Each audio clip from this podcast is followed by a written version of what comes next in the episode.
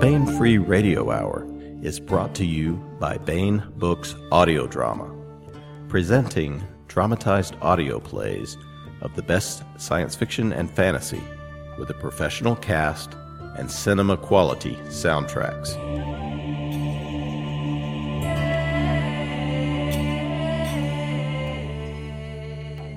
Now available, Eric Flint's Islands, based on the novella by Eric Flint.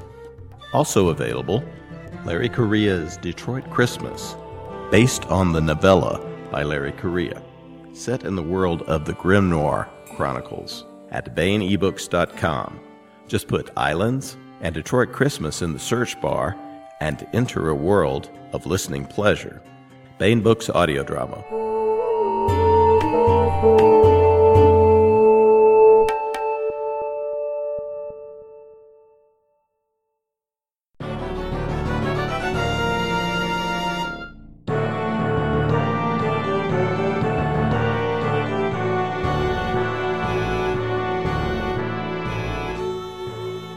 The Free Radio Hour.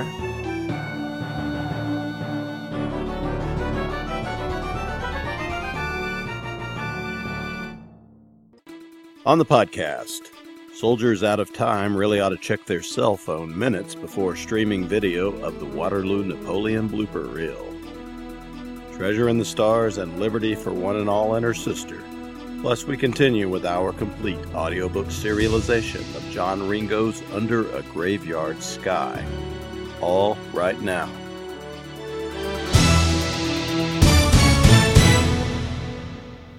Welcome to the Baen Free Radio Hour podcast. It's an honor to have you along. I'm Baen editor Tony Daniel. We have an interview with Steve White talking about his new Jason Thanou time travel novel, Soldiers Out of Time, this time. Steve fills us in on the background to the books. This one is a dramatic climax for Jason's enemies, the transhumanists, and we get to see the finale of a story that's been building over several novels. And let me tell you, it ends with some pretty good fireworks. As you know, part of the fun of these books is that Steve brings in some well researched and historical details. Well, this time he has some fun and brings in some well researched and clearly beloved characters from, well, a certain Kipling poem. We'll hear more about that in a bit.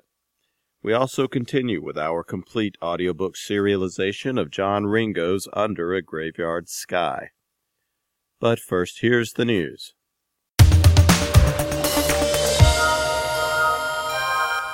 We have a fine pair of mass markets cut loose from the stagecoach and charging through the market square this month. These are Liberty, 1784, by Robert Conroy, and Treasure Planet by Hal Colebatch and Jessica Q. Fox. Treasure Planet is a book set in the Man-Kzin Wars universe created by Larry Niven, but it is a standalone novel. We talked to Hal and Jessica about this in a previous podcast, and you can check that out. It isn't a spoiler to say that the title ain't no lie. Yeah, that's right. If you've read Robert Louis Stevenson's masterpiece, A Child's Garden of Verses, you're going to know where this book is coming from. Maybe also if you've read another book by Stevenson, whose title seems to be escaping me. Also out is Liberty, 1784. This is maybe my favorite of Robert Conroy's alternate histories. This one asks the question what if George Washington lost the American Revolution? Would the cause of liberty and American statehood have been lost forever? We have a cool story by Robert Conroy and J.R. Dunn up on the Baen.com main page, by the way. That one is in support of the upcoming Germanica, which will be out in hardcover in September. So check that out also. Bob Conroy left that story, which is called The Teacher, incomplete upon his death last December, and we had military historian and science fiction novelist J.R. Dunn, who has been Bob's copy editor on many of his books, to complete it. I think he did a wonderful job. So, Mass Markets, Treasure Planet, and Liberty 1784 are now available at booksellers everywhere.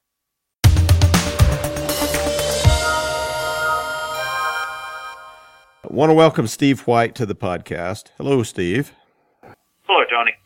Steve White is the author of 20 novels with Baen Books. He is the author with David Weber, Shirley Meier, and Charles E. Gannon of the Starfire series of novels. These include entries Insurrection Crusade and Death Ground, the Shiva option, Exodus, and Extremis. The latest addition to the series, written with Charles E. Gannon, Chuck Gannon, is coming out in spring, and it is called Imperative. Along with many standalone novels, Steve's other Baen series includes the Prince of Sunset series, the Disinherited series, the Stars series, and now we have the series we want to talk about today, which I, I we may call do we call it the Temporal Regulatory Authority series officially, or are we calling it Jason Thanou? The Temporal Regulatory Authority series is too many syllables. I just call it the Jason Thanou series. Yeah, that sounds. That's that's how I always refer to it when we're talking about it here in the office. so that's the best. Mm-hmm. Um, these uh, include Blood of Heroes, the first one, Sunset of the Gods, Pirates of the Time Stream, Ghost of Time, and we now have book five in the series, Soldiers Out of Time.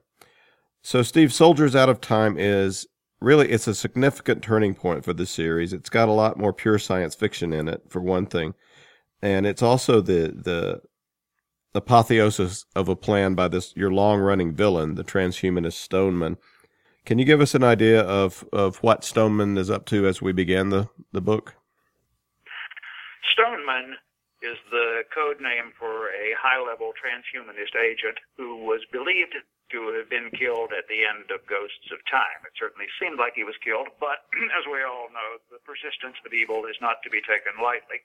And now he's back in Soldiers Out of Time, and he has two big uh, motivations. Number one, to redeem himself in the eyes of his superiors, having screwed up in a major way in Ghosts of Time. And secondly, burning hatred of Jason.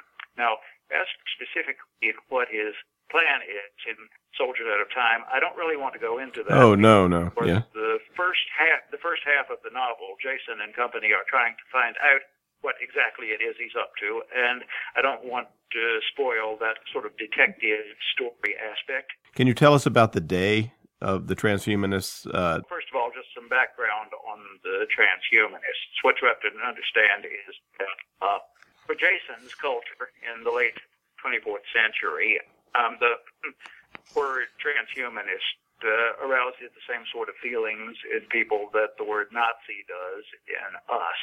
In my uh, future history, around the year 2130, the transhumanists take over Earth. This is a totalitarian movement which goes beyond previous totalitarianisms because these people wanted to use unrestricted genetic engineering and nanotechnology and direct neural interfacing and so forth to turn the human race into essentially a race of gods and monsters, a uh, an elite of supermen at the top ruling a bunch of specialized castes below.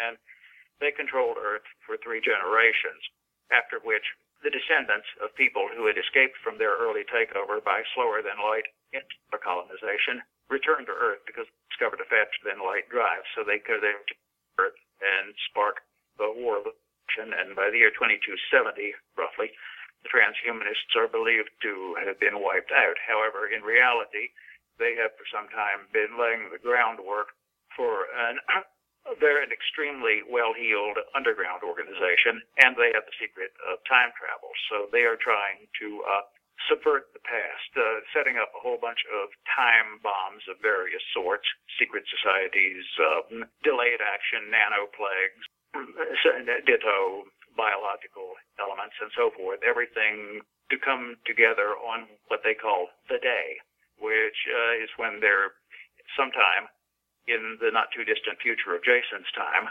they want to stage a comeback and everything sort of, it's like a time on target salvo. Everything comes to fruition. Then, unfortunately, Jason has been unable to learn exactly when the day is going to be. The, um, I was going to ask you about the observer effect later, but maybe now is a good time to at least outline what it is, and it, because it really, in, in all of the Jason Thanou books, it, it plays a major part. Right. Basically, the observer, what the observer effect says is that you cannot change observed recorded history in such a way as to create paradoxes. when you could go back in time. Or to turn that around and put it another way, anything you do in the past has always been part of the past. People in Jason's era have a saying, reality protects itself. If you go back in time and try to do something that would create a paradox, like shoot Hitler or shoot your own youthful grandfather or something, you just can't do it. Something will prevent you. Likewise, if you go back and try to prevent something that is recorded, such as the Death Bowl one, not only can you not do it, you may very well find out that your own efforts were what caused it to happen. In fact, that has happened to Jason at one point in the series. So the the observer effect can be rather deadly to uh, to those who flaunt it. Yeah, yes. The um, yes, as said, uh, reality protects itself, and it doesn't greatly care how it does it. For example, if you go back to pre-World War One Vienna and try to draw a bead on the young Hitler, maybe uh, one of those uh, gasoline burning automobiles that they were starting to use then may run you over. Mm-hmm. Well, to get back to the story, um, Jason at the beginning, we uh, he's not exactly beloved in the novel's temporal presence. Time travel has been discovered after the transhumanist wars, right? Correct. And uh, this temporal regulatory authority has been formed why is uh, Jason has saved humanity's bacon time and again? why is uh, he having such a tough time of it with his bosses? Now, in the, in the aftermath of the transhumanist episode, Earth's culture has reverted to an ethos that is almost Confucian. Basically, the place is run by a bureaucratized intelligentsia and uh, I was one of my inspirations in this was Jack Vance's Demon Prince's novels, uh, The Institute, in that, and we, oh, sure. we have this bureaucratized intelligentsia running Earth, and uh, the governing council of the Temporal Regulatory Authority, for which Jason works, are prime specimens of this. They're very uh, cautious. They're very tradition oriented. They're very uh, respectful of hierarchy, where just he sort of takes them aback. They're they don't know quite uh, what to make of this wild colonial boy. And uh, well, that's one other thing. By the way, there's a great deal of snobbery directed at outworlders, colonial humans from other systems. It's a uh, it's sort of the way your typical Oxford Don looks on Australians. And Jason is not from Earth originally. Right, yeah, that's what I'm saying. He's yeah. uh, from a colony planet. That's where he got his military training, isn't it? Yes, he was. A, he belonged to the the paramilitary constabulary there on his homeworld of Hesperia, and he was recruited for the temporal service, which is the temporal regulatory authorities enforcement arm. That uh, what his job has consisted of, for the most part, the opening of the series has been uh, taking parties of academics back into the past to resolve historical questions and disputes and so forth and uh, gather evidence for their theories and keep them alive while they're doing it. Now, since the series started, the temporal service has uh, expanded to have what is called the Special Operations Section, which exists for the purpose of hunting down transhumanist time travelers. And Jason is is the director of that as the novel begins. Yeah, yeah, yes, he is. The other bad guys um, are the Teloi. Uh, can, can, you tell us about them? You know, in this fictional universe, the Teloi are a race which had a long, long time ago genetically engineered themselves into uh, virtual immortality and now their board is held. And uh, around the year 1000, uh, 100,000 BC, one organization of theirs, one group, one uh, social unit, uh, which is known by the term Zhonglu, which is uh, an untranslatable term, decided to strand themselves on some planet where they could be alone and set themselves up as gods. And since, of course, if you're going to be a god, you need worshippers, they um, engineered a suitable slave race out of Homo erectus, and thus creating Homo sapiens. but uh, after a while, the natives got restless and started breaking away and spreading across the globe. And uh, the Teloi got disgusted and uh, left their original area, which was in Mesopotamia in Egypt and the Red Sea area, and went north and uh, became the the Indo-European pantheon under various names. The the Greek is what Jason first encounters in the first novel of the series, The Blood of the Heroes. Mm-hmm. So the, the, in the meantime, in the meantime, though the uh, uh, the rest of the Teloi out in the galaxy were become involved in a war with an amphibious race called the Nagomo, one warship of whose uh, crash lands in the Persian Gulf, and they helped the early Sumerians develop civilization. This is, uh, this by the way, is all based on actual uh, Mesopotamian legend, the fisherman from the Persian Gulf, and all that. The eventually the Teloi and the Nagomo pretty much destroy each other, except for uh, remaining military cadre of the Teloi that's still staying around the galaxy. Mad as matter, firmly convinced that they could have, they would have won the war if these uh, decadent, defeat degenerates, uh, the rest of their species had only supported them. So the gods are aliens, uh, and the transhumanists are, are are trying to subvert uh, the timeline. Who are some of the good guy characters? What about uh, Mondrago? Mondrago is an ex-mercenary. In Jason's time, there's been a real comeback. The the Earth government, the, the Confederal Republic of Earth, as it's called, uh, has a very liberal attitude toward mercenary companies who hire themselves out whenever the colony planets uh, need uh, any sort of military protection. This way, the Earth government saves itself the expense of keeping up an adequate military. Now, a lot, a lot of these guys, ex-mercenaries, get recruited for the uh, operations section of the temporals. And it's a perfect example. And uh, once again, the people who run the Temporal Regulatory Authority are uh, highly uh, dubious about the types they get recruited for this. So, as one of them puts it up in one of the novels, hooligans and roughnecks. So uh, then, they can basically they consider the special operations section uh, necessary evil. Yeah, you need those hooligans and rednecks sometimes. um, it, another uh, character critical to the, to the story is Major Elena Rojas, um, and she does not particularly trust Jason. Particularly doesn't trust Chantal Frey. Chantal Frey. Why is there this contention at the beginning of the book? Um, it, I mean, it's important in the in the rest of the story. Sure. Okay. Elena Rojas is a um, hard-nosed military type who is in who is officially in command of this uh, joint military slash temporal regulatory authority mission. And she's very particular about making sure Jason is clear on that point and her being in charge.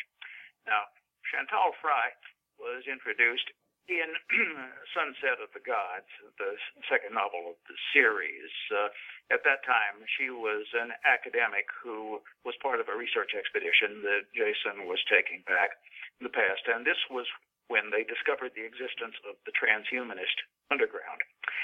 And Chantal defected transhumanists. But uh, later, Jason was able to turn her back around. And since then, she's been a series regular, working for the Temporal Regulatory Authority.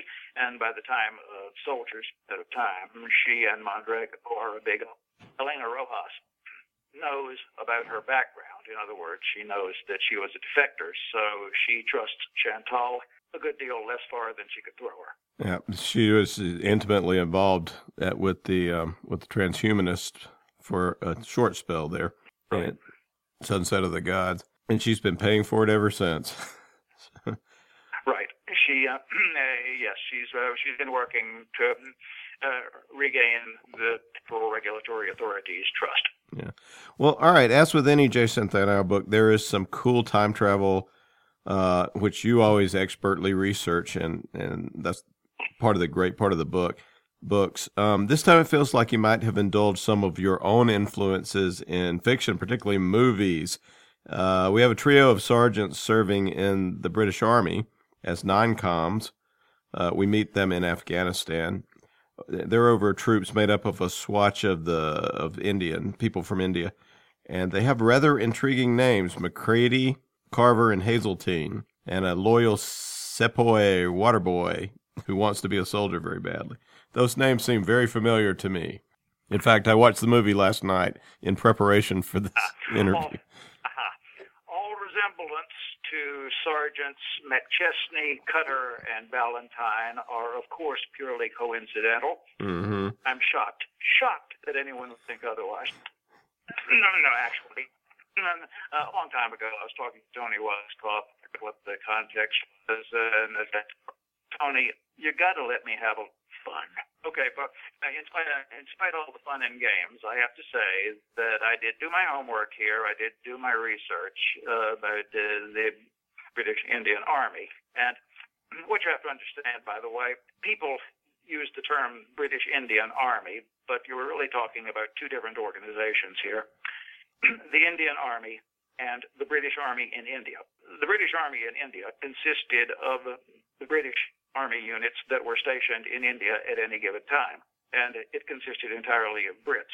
The Indian Army was the army of the Viceroyalty of India. All its officers were Brits, and all its enlisted men, or other ranks as the British called them, were Indians. Although sometimes officers or non-coms would be seconded from the British Army in India to the Indian Army, and that is what my uh, three sergeants are doing, by the way. They've been seconded to a Sikh regiment here. Actually, the, the distinction between the two armies was kind of blurred anyway because it was customary to take battalions from the British Army in India and the Indian Army and brigade them together. But the basic idea is that uh, no Brit would be below an Indian in the chain of command. The, no, no, no, no, not thinkable that an Indian would be giving orders to a Brit. Yeah. So, uh, Sadullah the Mad Mullah, something I've always wanted to say, and now I can cross it off my bucket list. Uh, so, what's the political and military situation in Afghanistan in 1897? Um, that great book, it seems like you might have had some uh, research using that great book by Peter Hopkirk, uh, The Great Game. Okay, uh, first of all, I did not make up Sadullah the Mad Mullah. Believe me, I didn't. I, I also did not make up General Blood, who led the expedition against him. This is all uh, for real. The uh, what was going on at the time on the northwest frontier of British India? You had the Pathans, who, who, which is the uh, predominant ethnic group of Afghanistan and nearby Pakistan today, living on both sides of the frontier. So somewhat in from the official border was what was called the administrative frontier. And between that, the, the actual frontier buffer area, the British kept the peace pretty much by uh, just by subsidizing the local rulers rather than trying to rule it directly. However, they kept having problems with the Pathans, savage group of people with a long tradition of eating, and they were also nominal Muslims, and they uh, were quite capable of uh, combining a jihad with a little raiding. Now, Sadullah, the Mad Mullah, in addition to whooping up a jihad, he was carrying around a boy that he claimed was the long lost legitimate heir to the throne of the Mughal dynasty that had ruled India before this came along. So he was able to get some serious stuff going up there on the northwest frontier, and uh, this is the setting of the novel, a punitive expedition against his followers. Is um just to uh, I don't know if if this is um is uh, the movie Gunga Din historically accurate with um with what those guys are after? Um, no, no, the, the movie Gunga Din. No, the, no. Uh, there were not, there never were any tugs that I know of on the northwest frontier, and those people up there were Muslims. The, there were there were some elements of that movie that were accurate. For example, as I said, the typically uh, British Army and Indian Army units would be brigaded together, and that was obviously the case there. And you had these three sergeants who obviously had been seconded to a native Indian regiment. So wasn't completely off the wall, but the uh, as for the actual conflict that was going on. That that was pretty much uh, a figment of the movie maker's imagination. So we're gonna. We also meet an interesting young man who's going to make quite a difference in in his own future and our past. Um, I mean, it. I want to just say that that Winston Churchill's in the book just to get people to want to read it. Um, he, did begin his career as a crackerjack war correspondent, didn't he? Yes, he did. In those days, junior officers in British regiments, which he was at the time, wanted to take part in as many campaigns as possible. Um, this is how they brought themselves into notice. So often, when their own regiment wasn't engaged in a campaign, they would try to get seconded to another regiment that was. And uh, sometimes they'd even go on leave and take part in other people's wars. And uh, one of the ways they could do this was as correspondents. Um, the junior officers did that in those days. They'd write up reports and send them to the Times of London. And Churchill had already done that with the Spanish war against the Cuban insurgents in, Cuba. This is a case of running off and um, and getting involved in somebody else's fight, and he did in fact do it with General Blood's expedition against Sadullah the Mad Mullah, which is where we meet him. And later on, he did it again in the Boer War, and that time he was captured and was a POW for a time and pulled off a spectacular escape, which made him a national hero. Well, you have you have a lot of fun with the observer effect when historical characters come in come into the picture in, in the in these novels mm-hmm. because that's the that's the real gist of the observer effect since so many people ha- know about that history it it really can't change if you right this is a it's really dangerous being around uh, well-known historical personages isn't it yeah it, it limits you now the, this is, by the way, is why the transhumanists have been doing their skullduggery on the northwest frontier of British India. This was a pretty remote place, and uh, just the sort of place they like to operate in. Now, when uh, my characters encounter Churchill, this sort of complicates their lives because anything they do that involves him is going to impinge on recorded history which means they're going to bump up against observer effect problems. But uh, fortunately for them, they come up with a way to talk him into leaving fairly soon. Of course, they uh, thereafter some more bad things start happening to them, but that's the breaks. Yeah. Well, Jason uh, had some similar problems with uh, Captain Morgan in in uh, Pirates of the Time Stream, as I recall. so there's an agent. Somebody else who's go go ahead. No, no, no, no. I was just going to say that's uh, another fairly well documented figure, Henry Morgan. Yeah, no doubt. The at the same time, though, sometimes sometimes Jason could actually make tactical use of this, and if he, as long as he stuck close to Morgan, the transhumanists couldn't simply uh, swoop down out of the sky and vaporize him with laser beams or anything like that because uh, history says that Morgan did not get vaporized. Yeah, that's why Jason is the head of uh, the special operations unit because he can figure out stuff like that.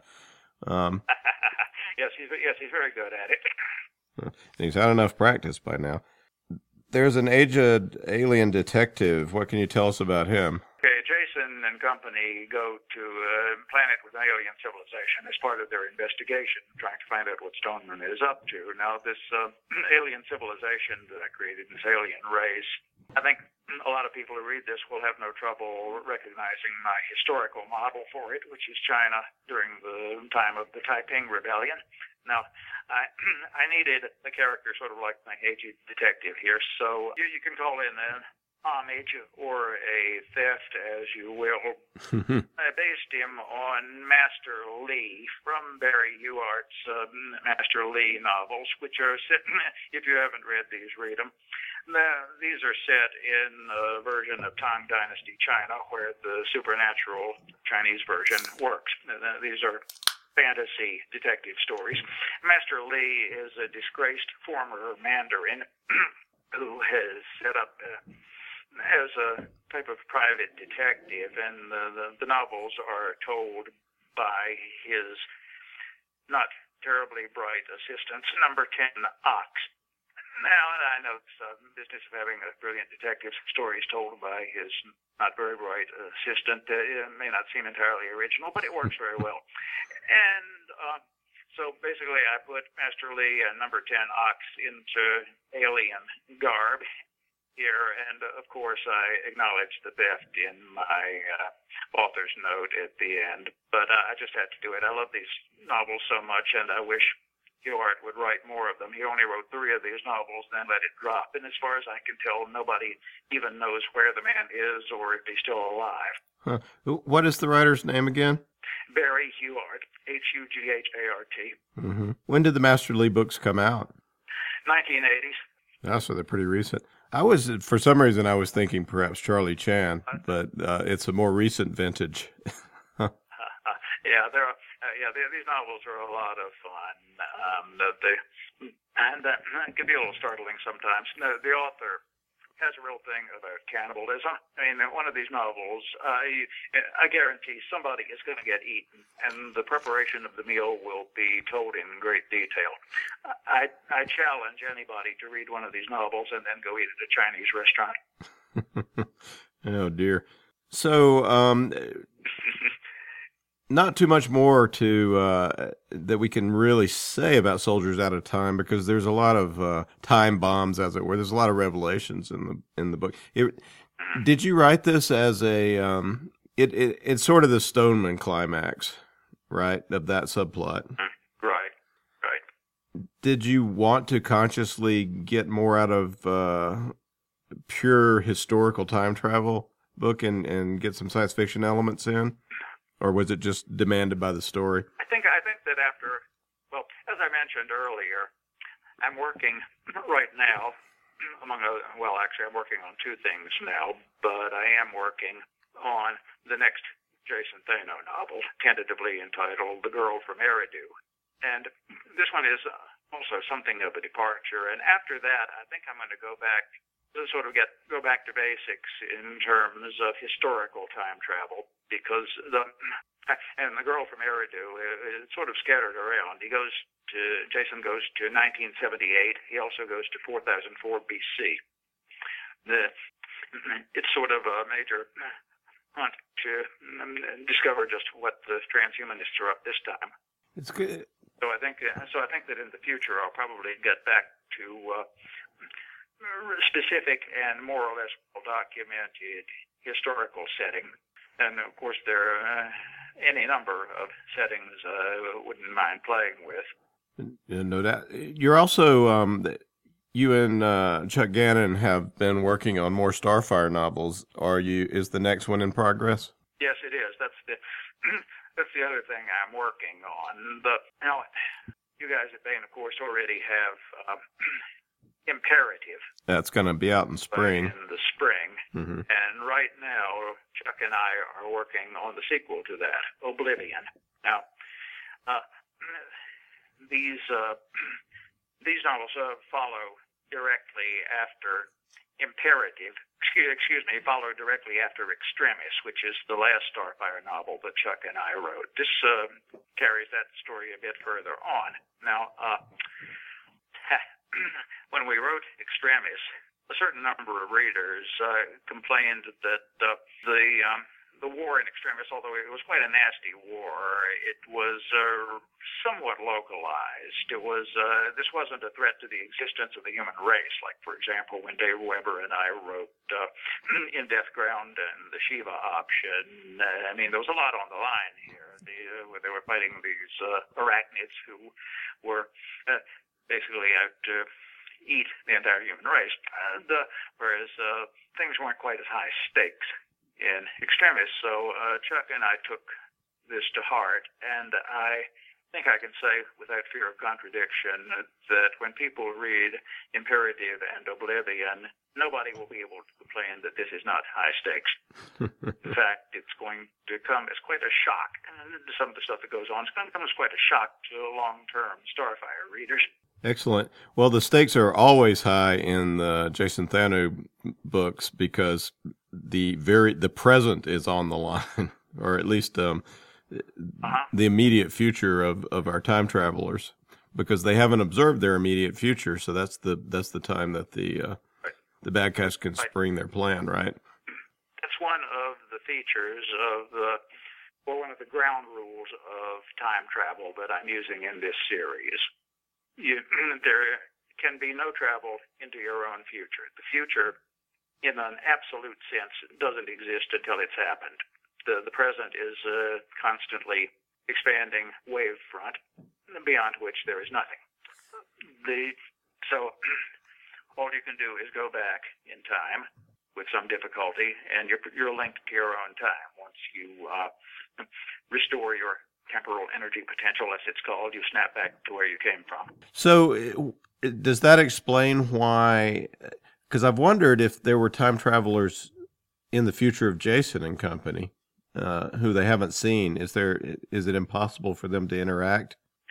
It's not impossible. The um, one other thing, well, one other ground rule is this: it takes a lot of energy to temporarily to temporarily displace an object such as a human being, and the initial energy surge is such that the effect doesn't become controllable until you've gone back at least 300 years. In other words, if you're going to travel back in time, you have to travel back at least 300 years. This eliminates some complications. For example, it normally prevents you from um, encountering your own younger self.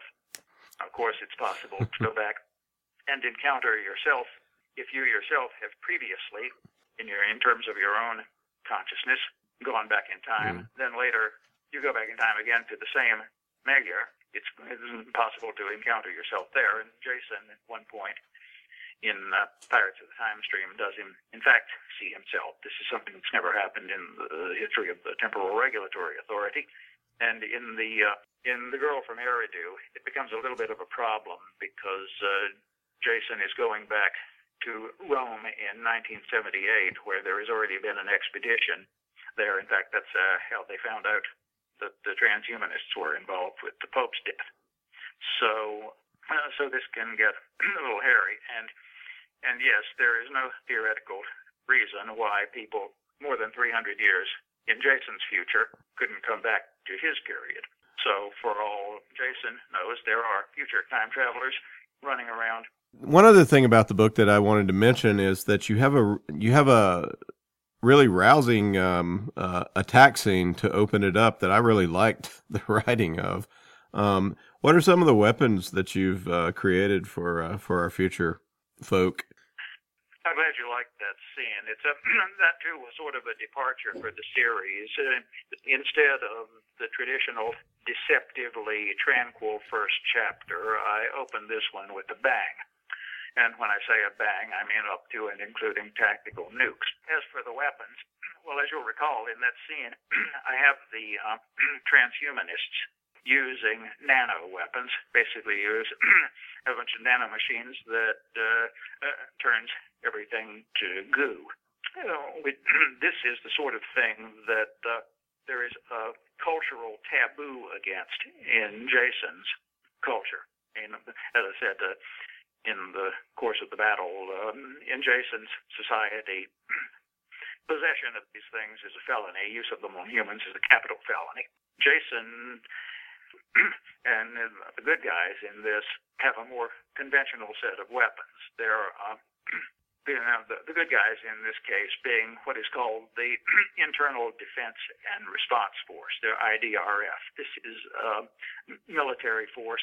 You were talking about uh, Major Elena Rojas earlier. This is what she belongs to. This is a military force that the Confederal Republic of Earth can use for emergencies. Otherwise, it's almost hamstrung because its member states, various nations, have jealously maintained control of most of the war making potential, especially um, weapons of mass destruction. So, but this uh, after the transhumanist uh, episode, uh, human society in this period is very sensitive to the threat of internal subversion, so they allowed the Confederal Republic to keep its force, and they have a fairly conventional set of science fictional weaponry. They uh, but when they need it, they can use powered combat armor, which is what they're using at the beginning, and they have uh, plasma weapons, as a directed energy weapons that um,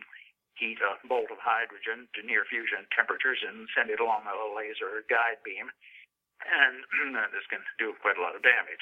And they uh, and they also have uh, Gauss weapons, basically uh, miniature mass drivers.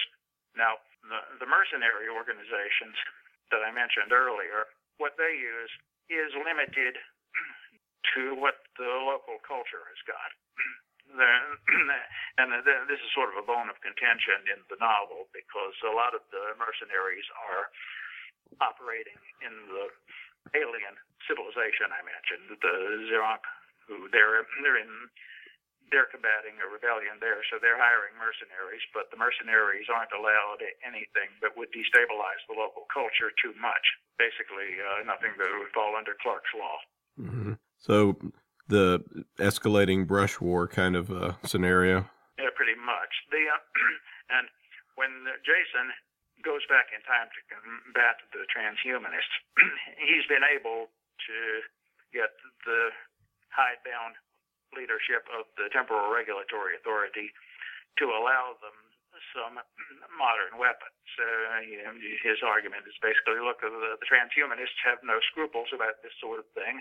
They're taking modern stuff back into the past, and you can't expect us to go back there and fight them with swords and spears or whatever it is the locals are using. So they put a great deal of the ingenuity into coming up with disguised versions, like lasers inside what looks like a walking stick and that sort of thing.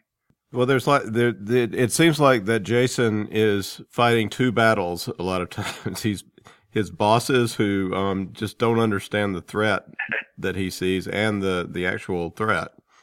Pretty much, yes. Um, yes, he um, he, has sort of a semi-ally in, although they well, except on the semi part in the form of Kyle Rutherford, his immediate boss. Rutherford is the operations director of the uh, Temporal Regulatory Authority. uh, to put it in terms of a corporate organization, he is the CEO, and the the governing council of the authority is the board of directors.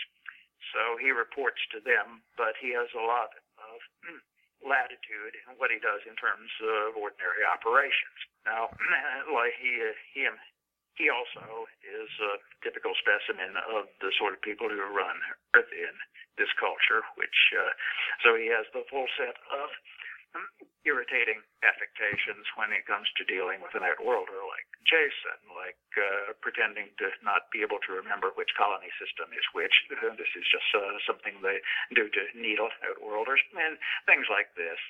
So they don't always get along, but uh, when push comes to shove, Rutherford can usually, not always, be relied to stand up for Jason uh, against the council.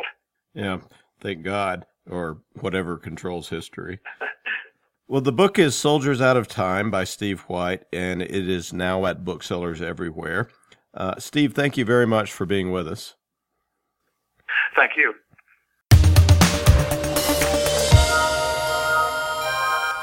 Now we continue with our complete audiobook serialization of John Ringo's Under a Graveyard Sky. This portion of Under a Graveyard Sky is provided by Audible.com. Get the complete audiobook at Audible.com now. If you're not a subscriber, you can get the entire audiobook free or choose from more than a 100,000 other titles when you try Audible free for 30 days. Now here is another segment of John Ringo's novel of zombie infestation and the heroic humans who fight back, determined to pull the world from disaster and humanity itself from the brink of annihilation. It's all taking place under a graveyard sky. Chapter 7 the Center for Disease Control and the World Health Organization are assembling an unprecedented group of both professional and amateur synthetic biologists in a desperate search for a cure to the ongoing pandemic. The FBI is searching for a white or Hispanic male in his early 20s, believed to have last been seen in the Miami area in regards to the deliberate spread of the Pacific flu virus. With the Pacific flu widespread throughout the Pacific Rim, science reporter Timothy Carl has a report on Chinese authorities' battle against this deadly disease. Finally, some good news as the World Health Organization last night reported a breakthrough in curing the Pacific flu pandemic. Any idea what he wants? Bateman asked. All that he knew was that Curry had asked for a meeting. Given that the WHO had announced a breakthrough in vaccine yesterday, he'd been expecting the call earlier. No, sir, Tom said. He'd called Curry last night as soon as he got the word. Curry had been tight lipped and just asked for a meeting the following afternoon. Dr. Curry, Bateman said into the screen. Still hold up, I see. Yes, sir, Curry said, licking his lips. We're all agog on how you're going to save us, Bateman said. I'd expected the call earlier. Are we secure, Mr. Smith? Curry said, temporizing. We are, Tom said curiously. It's only the three of us. I'll have to trust that, Curry said. When I covered all the stuff about attenuation in the previous meeting, there was a reason the WHO was kind of ahead of itself on announcing a vaccine. So you can't make a vaccine? Bateman said, sitting back, his face hard. That's not good news. Just, Curry said, let me get there. There is a vaccine. It's just a matter of a sort of big logistics issue. The primary vaccine method has been known the whole time. We can do a flu vaccine given time in our sleep, but the flu itself is beside the point at this point. We need a vaccine for the secondary expressor. We could build a protein sequence mimicking the binding sites for that. They're working on it. And it will take another two months, minimum. Then there's certifications. Doctor, we don't have two months, Tom said. I'm not sure we have two weeks at the rate this is spreading. I'm getting there, Curry said. I need an answer, Doctor, Bateman said. You want me to take this slow, Curry said. The secondary expressor turns out to be a lot like rabies. It's definitely based upon it. About 30% of the same RNA, similar protein coat. It infects nerve cells, primarily central nervous system, the spinal cord and brain. That's where you find the face it, the zombie virus. Understood, Bateman said. And the attenuation vaccine? I think you mentioned lab rats. We got you quite a few. I suppose we can find some of the virus, he said, looking at Smith. I'm sure, Tom started to say. I asked for them, assuming that I could work with them, Curry said, grimacing. They're basically just eating up rat food although you probably should get some rabbits or monkeys to use as cover. The thing is, Pasteur and CDC have both confirmed that this pathogen only affects higher order primates. That's the only source of the virus bodies to attenuate. Oh, Tom said, leaning back and his face closing down. Oh, bloody hell. Higher order primates? Bateman said, slowly and carefully. That includes various monkeys, if you will, Dr. Curry said, gulping. Rhesus monkeys would do. Green monkeys, possibly. Rhesus, definitely. Possibly chimps, probably chimps. The problem being the supply of those is already being eaten up by the government for critical personnel. Has been eaten up. Critical personnel and research. There's just none. None available. That was what I was checking. Thus the logistics problem. Of course, Homo sapiens is a higher order primate, Tom said, his face hard and cold. And yes, Curry said, Homo sapiens would. Yes, we are. Thank you for that information, Dr. Curry, Bateman said. Besides attenuable viri, what do we need to make vaccine? It's been a week, sir, Curry said. Everything is installed and ready to go. As soon as I can get some virus bodies, I can start cranking out the vaccine. Understood, Bateman said. And again, thank you for your assistance in this time of difficulty. Thank you, Curry said, closing the connection. Now I understand his insistence that this conversation was secure, Bateman said. And it never occurred. Yes, sir, Tom said. Dr. Curry needs some materials to produce the vaccine, Mr. Smith, Bateman said, standing up. I'll detail a significant budget for this. Are there any questions? No, sir, Tom said, standing up. I'll take care of it, sir. You understand that this never happened, Tom said, suiting up. Although he'd been told he'd never have to take care of something, he'd also been hired for his proven ability to plan ahead. And part of planning ahead was making sure that he had backup in case his bosses were wrong. Jim Capman Kaplan and Dave Gravy Durante were part of that planning. The term was functional sociopath. Both were formal special operations. Both had combat experience. Both enjoyed combat. People other than those close to them weren't really real. Tom understood the mindset. He had the same type of brain. Having one was almost required to be in elite military units. It didn't mean any of them were serial killers.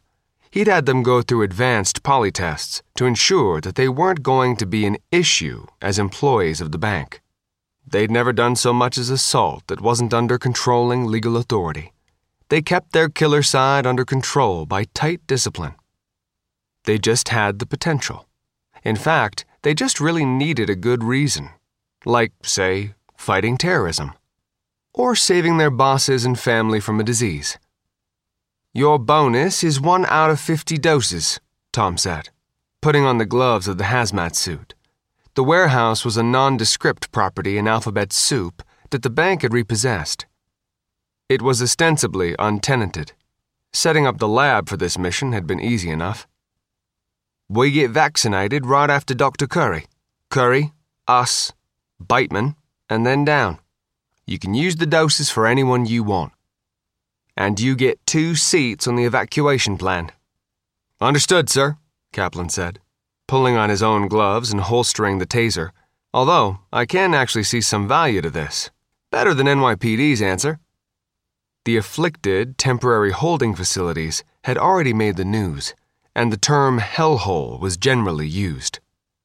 I'd rather be turned into vaccine than be put in that place, Durante said, holstering a backup sidearm in case the taser didn't do the trick. And since we're bonding, that's my official answer. If I go full zombie, make me into vaccine. Will do, Tom said, getting an odd sensation. It took him a moment to recognize it. It was the feeling of coming home. This, really, was where he was designed by nature to be in a team on the sharp end. Same here. All for one and all that, Kaplan said, grinning through his mask. I'm in. Strip my spine and put my head on a shelf. I'll do that for you, Cap, Durante said, mock sobbing. I'll put your head on my mantelpiece and toast you once a year on the anniversary of you becoming a zombie. I swear, man. Let's load up, Tom said opening the door of the heavy emergency response vehicle. Before you Yanks start kissing and stuff. They rolled out of the warehouse and down Avenue B, maneuvering carefully through the traffic. The one positive to the disaster was that traffic was getting lighter and lighter as people found anywhere but New York to exist. Everybody knew that no matter what the government was saying, things were getting bad, and getting bad fast. They didn't even get to Houston Street before they had their first customer. Corinda was cursing her choice of delis for lunch and blessing her decision to wear walking shoes. If she'd been in heels, the zombie would already have caught her.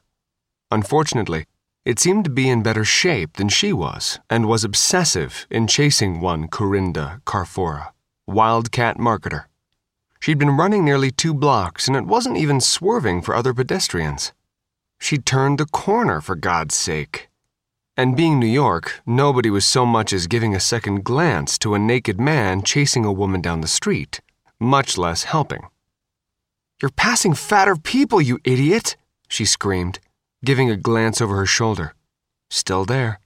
This was ridiculous. The other mercy was that lunchtime walking traffic was light in Alphabet City, so she didn't have to dodge much. But she was wearing out. Look, that guy! He's fat! Eat him! Never a cop. That hoary adage was belied when she was halfway down the first block of Avenue B. A big black truck marked Biological Emergency Response Team swerved into traffic with blue lights on and stopped, blocking half of northbound to a blare of horns. Puffing, she swerved toward it as a pair of men in moon suits and masks exited. One of them waved for her to pass between them as they both pulled out guns. She recognized that one was holding a taser. The other was a gun gun. Bang, you're dead gun. Thank you, she panted as she passed between them. Thank you, thank you.